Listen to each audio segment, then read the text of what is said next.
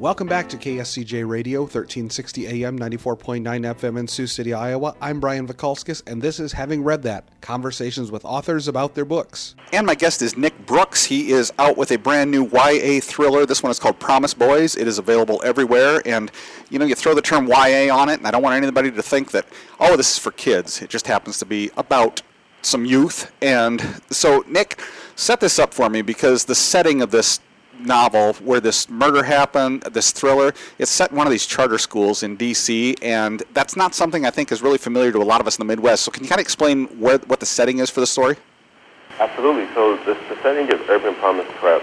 It's an all boys uh, charter school, alternative school, which means these particular kids have had trouble uh, navigating traditional classroom settings, right? So, it could be academic, it could be behavioral, uh, but for whatever case, they needed to know, they need a little more structure. Um, some teachers will say they needed a, a little extra love, right? and so um, they go to this school where this principal is super, super tough on these kids. Um, and like you, like you mentioned, he, he turns up tragically, tragically killed uh, one afternoon after school, and three boys who attend the school emerge as suspects in the crime. And they'll have to figure out exactly what happened to clear their names. Well, the the uh, the three boys, JB, Ramon, and Trey, I really liked each one of these individual characters, and what I took away from it is that the story that is portrayed, the way you've the way you've written this book is from different perspectives, and so the story that's portrayed, what we see of them at school, is not who they are at home, is not who they are in their social activities and things like that. So, how did you take the pains to write this in a way that explained that people have different faces they wear for different places, and uh, our, our prejudging of them is really misplaced because that's not who they really are. Uh, you, you hit it right. You hit it right on the head. I mean, you know, me working with kids in D.C., particularly working with, with the young black boys that I did, I, I would see it all the time where uh, teachers would, would judge kids. And, and I'll be honest, there was times where I may have misjudged a, a kid or misjudged their situation, and you never know what's, what, what is happening, right? And, and that was kind of the takeaway for me coming out of the classroom.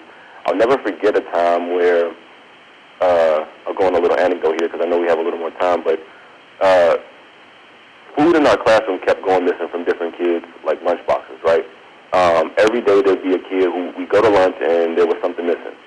Um, so one day uh, I took it upon myself to to kind of wait around and see what was going on. Um, I saw a kid go in the classroom. I went in the classroom, and sure enough, they were taking food, not not from another kid this time. They were actually taking it from from my desk. And so, you know, I got them. I, I took them to the principal. I got them in trouble, um, and that and that and that child got suspended. Right? They were suspended for three days. Um, the principal came up to me on the second day and said, uh, "Do you know that this particular child um, their family is homeless. And the only way I know is because they've still been in the parking lot, even though the child was suspended. And I got here this, on the second that they were suspended that morning and went out there and, and I found out. And so this child was taking food to take back to her family after school, right? And so it was, I saw, th- I mean, and that's just one example, just off the top of the head, but I saw things like that all the time where kids were being misjudged because we didn't know their situation. Um, and teachers a lot of times don't take the time to, to know the whole child. They don't take the time to know what's going on at home. And so for me, I wanted to really put that in this book. All of these kids, for whatever reason, these teachers have preconceived notions or they only see one, one side of the story. And just like you said, when these kids go home, they're just kids and they're dealing with all sorts of things. And so for me, it was really important to depict that what I really enjoyed, what grabbed me right away, and it wasn't so much your narrative, it was a part of an essay that you put at the beginning of the book, and I took a line out of it that the well, two lines in particular. One is that uh, the truth is schools don't really teach anything except how to obey orders, and the other line is although teachers do care and do work very hard, the institution is psychopathic. It has no conscience. This idea that schools teach kids really to obey orders and that's about it. It's not a new philosophy. I mean, George Carlin hit on this 20 years ago in one of his stand up specials, but the absolute idea that kids must obey orders and don't question anything. What is that philosophy doing to the generations that are coming out of the schools now? It's turning them into robots. I mean, it's stripping away a lot of their identity. It's stripping away a lot of their passion. Um, and it's stripping away their ability to think for themselves. Um, they're not able to operate in ways that serve them. I'll give you another quick example, just because I'm full of them.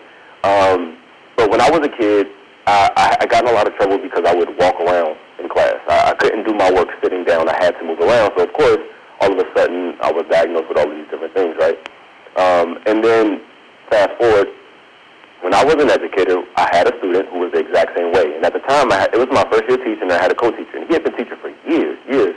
But he wasn't from D.C. like I was, right? I was from the city. I knew these kids. He was from, from Texas, and, you know, he had been teaching for a while, but again, he didn't know these particular students. But we had a student who could not work in their seat, although the student was so bright. He was clearly bright. And again, uh, my, my co-teacher, you know, wanted to wanted to reprimand the student, and I told him that, you know, I told him my story, um, and we came up with a plan. You know, we came up with a plan of action for just particularly for this student, and it worked. It worked wonders. The student was able to thrive, and that's just an example of, you know, when you make everybody the same, everybody doesn't operate the same. And so when you ask, what, what, what is it doing to the kids? Well, it's a, it's a huge disadvantage because some of them are not able to operate in the ways that, that the teacher or the administrator thinks that all the students should operate, and we're not allowing them to reach their full potential when we do that.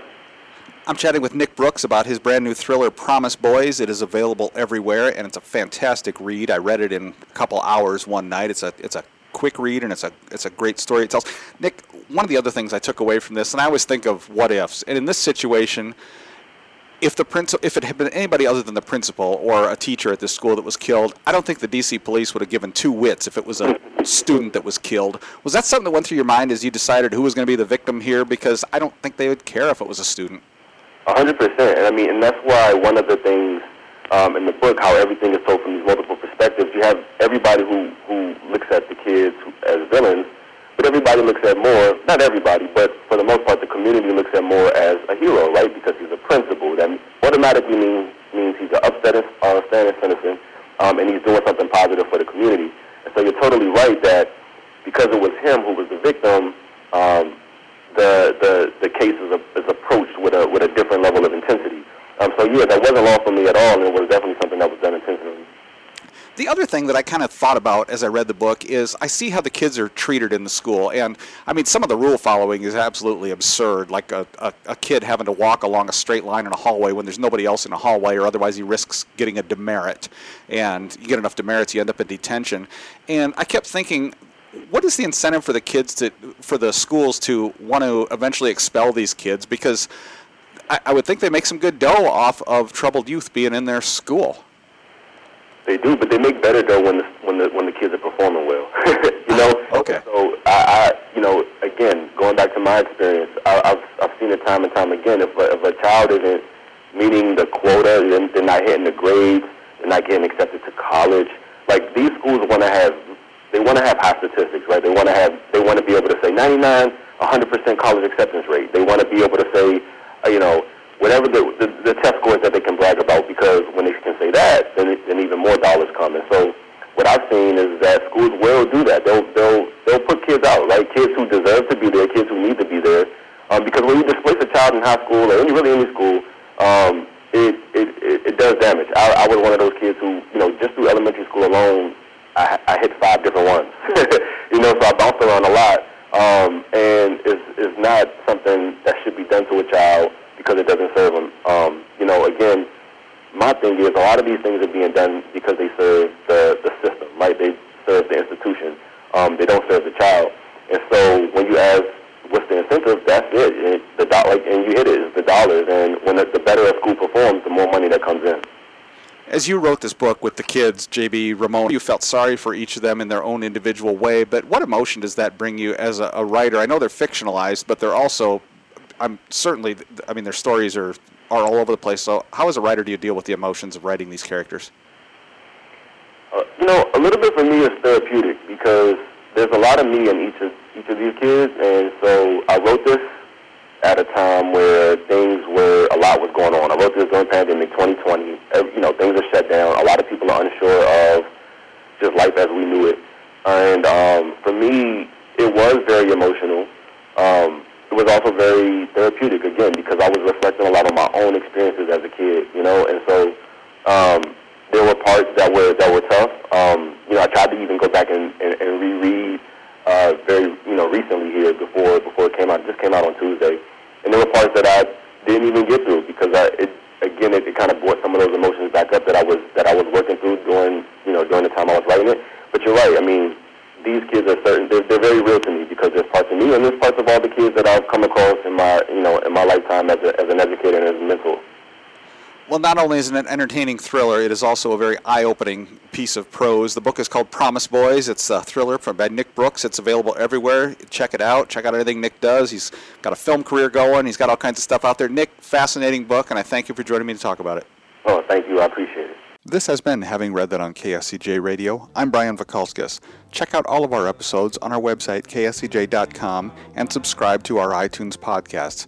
Thanks to music historian Molly Jolly and segment producer John Weisler. We will be back next time. Lean on me when you're not.